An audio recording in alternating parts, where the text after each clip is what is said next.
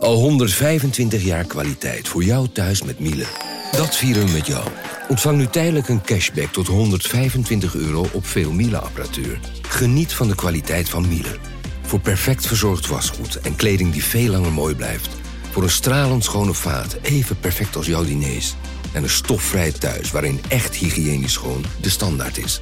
Check miele.nl voor alle feestelijke aanbiedingen. Hey podcastluisteraar. Ook op zoek naar een relevante invulling van je schaarse luisteruren? Tune dan in op de podcastserie ESG, even samengevat van BNP Paribas. Wij, Marloes en Aldert, spreken daar duurzame voorlopers en wereldverbeteraars. Waarover dan? Nou, bijvoorbeeld of we ooit duurzaam kunnen gaan vliegen. En waarom koeien in de stad nou een goed idee is? Dat en meer elke twee weken in een nieuwe aflevering. Dus abonneer je. ESG, even samengevat.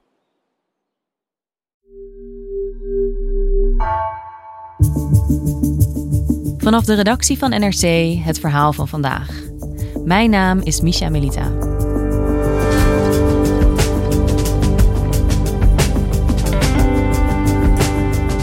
Als je als boer je veestapel wilt uitbreiden, heb je toestemming nodig van de provincie. Want sinds de stikstofcrisis van 2019 mogen boeren niet meer stikstof uitstoten. Maar wat als de berekening waar die uitstoot op gebaseerd is ter discussie staat?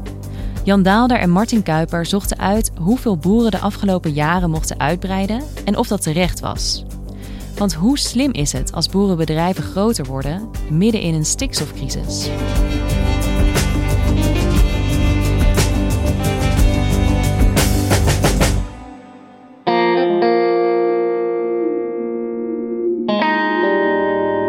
Paul Bruggink is een uh, boer.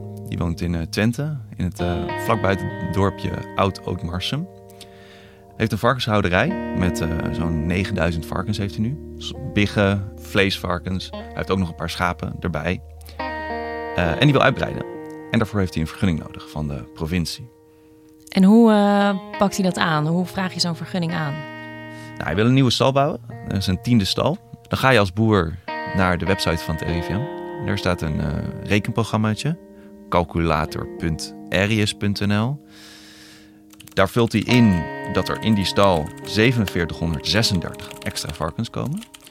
Dus hij zegt een nieuwe stal, die noem ik stal 10, 4736 varkens. En daarbij zeg ik ook wat voor apparaten daarbij zitten om stikstof af te vangen. En wat voor apparaten voegt hij toe aan de stal? Nou, deze Paul Brugging heeft uh, een uh, chemische luchtwasser. Dus een apparaat waarmee de lucht wordt gefilterd. De D1.1.15.4. Nieuwste model. Nieuwste model, precies. En dan komt eruit dat deze stal 460 kilo stikstof per jaar oplevert aan uitstoot. En is dat veel? Nou ja, dat op zich uh, zegt nog niet zoveel. Wat hij namelijk doet, is hij vergelijkt, de, hij vult dus al zijn stallen in die hij nu heeft berekent de stikstofuitstoot van al die stallen. En vervolgens doet hij dat met zijn nieuwe plan. En dan gaat hij kijken, wat is het verschil? En uit zijn berekening kwam naar voren dat omdat hij dus allerlei apparaten overal gebruikte, uh, nam die stikstofuitstoot met 2000 kilo per jaar af. Dus 4700 varkens erbij, maar zijn stikstofuitstoot neemt met meer dan 20% af. Ja, dat lijkt me heel opvallend, maar hij gaat deze berekening voorleggen aan de provincie en die moet erover beslissen of hij een vergunning krijgt. Krijgt hij dat op basis van deze berekening? Ja, want hij voldoet aan de voorwaarden. De, eh, de uitstoot mag niet toenemen. Maar er zijn ook de uh, laatste jaren twijfels of uh, die berekening wel klopt. En dus is het onzeker of de stikstofuitstoot ook echt daalt. Hey Jan, jij bent hier ingedoken met je collega uh, Martin Kuiper. Hoe kwamen jullie erachter dat er misschien iets niet klopt met die berekeningen? Ja, een mailtje. Een tip? Een tip, precies. Iemand die daar woonde, in, uh, in de gemeente Dinkelland, waar deze boer woonde. Die uh, hoorde dat deze boer waarschijnlijk zo mocht gaan uitbreiden met heel veel extra varkens. En tegelijkertijd zei deze persoon ook in dat mailtje uh, woont deze boer, Paul Brugging, op 650 meter van uh, een beschermd natuurgebied. Van Natura 2000 gebied, het Springendal en het Dal van de Mosbeek. En dat springendal en het dal van de Mosbeek, daar is heel veel heide. Uh, en dat is heel gevoelig voor stikstof. En vandaar ook dat de provincie en Staatsbosbeheer daar in de buurt ook al bezig zijn de laatste jaren. Om die natuur er weer bovenop te helpen. en daar hoort ook bij dat boeren in die omgeving hun land eigenlijk terug moeten geven aan de natuur. En er verdwijnen dus ook boeren uit die streek. Ja, dus deze tipgever zegt eigenlijk: kijk, deze boer vlak bij dit Natura 2000 gebied mag ontzettend gaan uitbreiden. Maar daar lijkt iets niet in de haak. Ja, dat vroeg ik me ook in eerste instantie af. Maar ja, ook ik dacht, hij voldoet aan alle regels. En dan, wat ga je dan doen? Ja, uh, je gaat het breed eh, net uitgooien. Is, ik ben met raadsleden uit de gemeente gaan bellen. Omwonenden, er zijn wat natuurclubjes. Uh, maar het belangrijkste is eigenlijk experts bellen. Want ja, deze tipgever zei dat dat niet kan, dat dat niet zou mogen kunnen. Maar ja, tegelijkertijd voldoet het aan de eisen. Deugen die eisen dan niet? Uh, dus ik heb met een aantal uh, experts gepraat, hoogleraren die gespecialiseerd zijn in stikstofuitstoot. Ook experts die gespecialiseerd zijn in natuurbeschermingsrecht. En die zeiden, ja, die eisen, dat zit toch niet helemaal, die zitten niet goed in elkaar. Wat gaat er mis bij de eisen, zeiden zij? Nou, eigenlijk van alles bleek. Kijk, die Arius calculator is een model. Dat is een soort abstract ding. Uh, en dat gaat natuurlijk wel uit van wetenschappelijke metingen. Van, nou ja, als je zoveel varkens, dan kan je verwachten dat, dat er zoveel stikstof vrijkomt. Maar die metingen zijn ook al heel lang niet gedaan. Dat zijn ook vaak oude metingen. Die nemen sommige factoren niet helemaal mee. En daarnaast zijn, en nog eigenlijk belangrijker, uh, zijn die apparaten. Dus die luchtwassers die Brugging daar in zijn stal plaatst. Daar is veel wetenschappelijke twijfel over of die wel goed werken. Dus of die wel zo'n stikstofreductie ja. kunnen bereiken. Ja, op, op die luchtwasser staat ja, bij wijze van spreken een etiket met... ja, als je dit op je stal zet, dan wordt 85% van de stikstof afgevangen. Maar uit onderzoeken van uh, de WUR, van Wageningen University blijkt dat dat vaak maar 59% is. Nou ja, en als je het dan hebt over Paul Brugging met zijn stik enorme stikstofreductie door deze apparaten, daar blijft weinig van over. Of gaat in ieder geval een grote hap vanaf. En Ralf Frins, die is uh, onderzoeker uh, natuurbeschermingsrecht aan de Universiteit Nijmegen, uh, die zegt, ja, die berekeningen, die effectiviteit van die apparaten, dat gaat uit van een ideale situatie. Kijk, het zijn allemaal uh, inventieve stalsystemen. Uh, en daar wordt dan met proefstallen en zo wordt er dan een bepaalde emissiefactor voor bepaald. Uh, op een aantal plekken in Nederland wordt dan zo'n stal gebouwd. Er wordt gekeken van ja, wat doet die stal qua emissie. Maar het hangt er heel erg vanaf hoe je dan uiteindelijk dat stalsysteem installeert in je eigen stal. En hoe je die stal en dat stalsysteem onderhoudt. Dat zijn allemaal factoren die bepalen hoeveel stikstof uiteindelijk uit die stal naar buiten komt. Ja, en die ideale situatie, dat is in de praktijk gewoon niet zo. Dus je hebt die luchtwassers die dus niet goed werken. Maar daarnaast heb je ook de mestvloeren. Uh, want de meeste stikstof in, in stallen komt vrij uh, als de urine en de mest van die dieren bij elkaar komt. Dan is er een chemische reactie, komt er heel veel stikstof vrij. Dus wat doen boeren? Die gebruiken mestvloeren waarmee die urine en mest apart wordt afgevangen.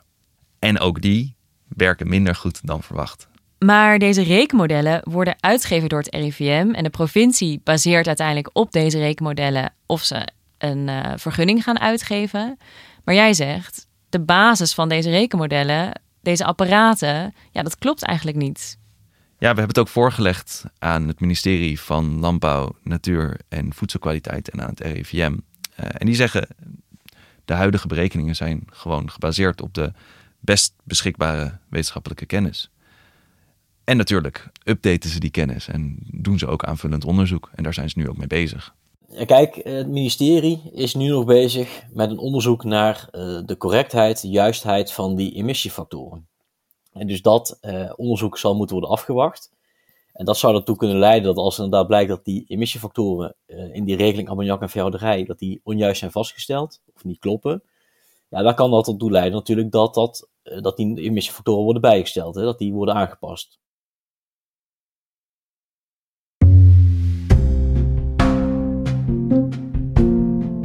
We hebben het nu steeds over één boer in Twente die graag meer varkens wil. Maar als je dit landelijk bekijkt, hoeveel vergunningen worden er aangevraagd om boerenbedrijven uit te breiden?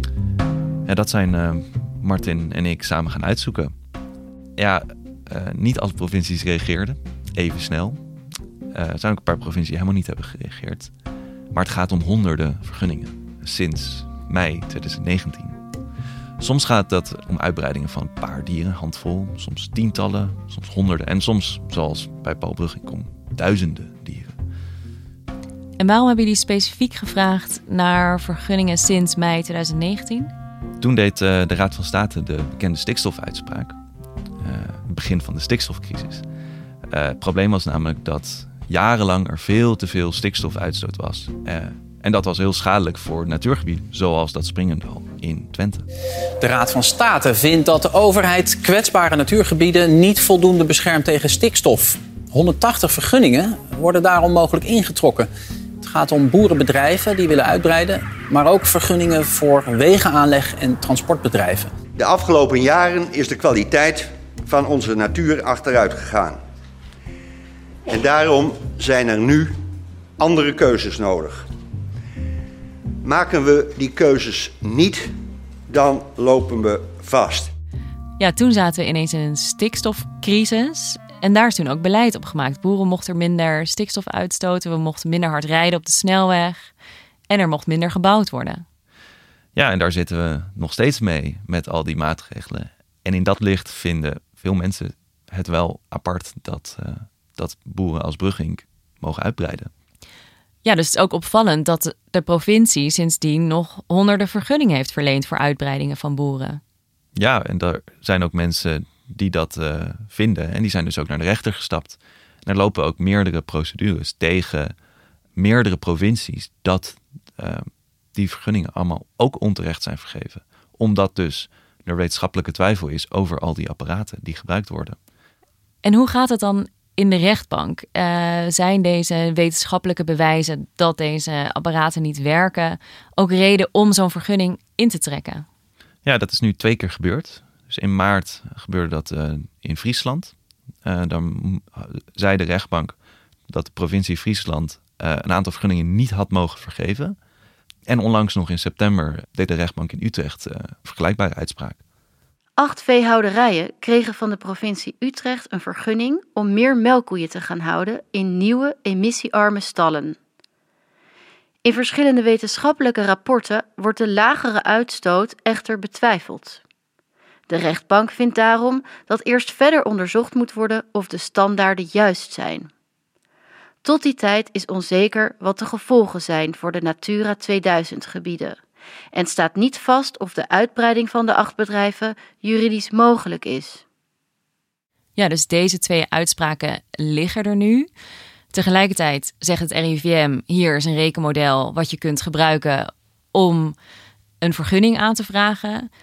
Komt er nu niet gewoon een heel omslachtige, onhandige periode aan van boeren die vergunningen aanvragen op basis van een model en dat vervolgens in de rechtbank moeten gaan verdedigen? Zo kunnen we toch ook niet verder en zo komen we ook niet richting minder stikstofuitstoot. Ja, een andere hoogleraar die ik sprak, Kees Basmeijer, die zei dat hij geen reden zag waarom andere provincies niet ook dit soort uitspraken gaan doen als de boeren diezelfde apparaten gebruiken. Want die twijfel is natuurlijk overal hetzelfde. Ja, die provinciegrenzen maken niet uit. En hij zegt ook dat dat ook heel logisch is, want het is in strijd met Europees recht. Hij zegt er mag geen redelijke wetenschappelijke twijfel zijn over de effecten op natuurgebieden als dat Springendal. En dat is een heel duidelijke richtlijn en er is wel redelijke wetenschappelijke twijfel.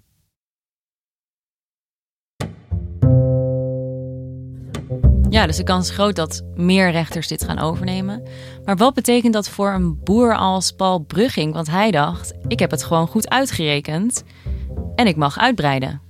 Voor Paul Brugging is het heel lastig, want hij is hier al meer dan tien jaar mee bezig. Hij, uh, hij zei dat hij dit, dit, onderzoek niet kende. Dit was nieuw voor hem, deze kritiek op die luchtwassers en mestvloeren. En uiteindelijk, hij zegt van ja, ik wist dat niet, dat er uh, twijfels zijn over die effectiviteit. Ik ben er gewoon van uitgegaan dat die berekeningen kloppen. En de provincies, die hebben eigenlijk alleen dat rekenmodel van het RIVM. Wat moeten zij met deze uitspraken? Uiteindelijk uh, zegt ook een hoogleraar die wij hebben gesproken, die zegt provincies moeten op de hoogte zijn en blijven van dit soort actuele onderzoek. En als er twijfel is over een vergunning en over de gronden van die vergunning, dan moeten provincies niet afwachten totdat de rechter hen terugfluit. Maar die moeten zelf actie ondernemen. Dat uh, WUR-rapport, waarin staat dus dat die luchtwassers minder goed werken dan gedacht, dat is er al sinds 2018. Die kennis is er dus al voor alle provincies, die moeten dit weten. Ja, dus het gaat hier over rechters, over provincies die vergunningen verlenen op basis van rekenmodellen die verouderd zijn. Maar die stikstofregels zijn ingesteld om de natuur te beschermen. Gebeurt dat dan nog wel? Ja, door die onzekerheden in die berekeningen is het erg waarschijnlijk dat de stikstofuitstoot van al die boeren die die honderden vergunningen hebben gekregen hoger is dan gedacht, hoger is dan voorheen en dat dus de natuur de dupe is.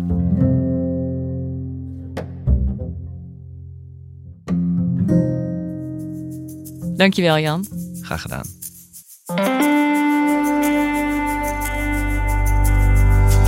Je luisterde naar vandaag, een podcast van NRC.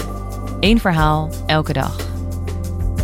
Deze aflevering werd gemaakt door Wijken van Koolwijk en Jeroen Jaspers.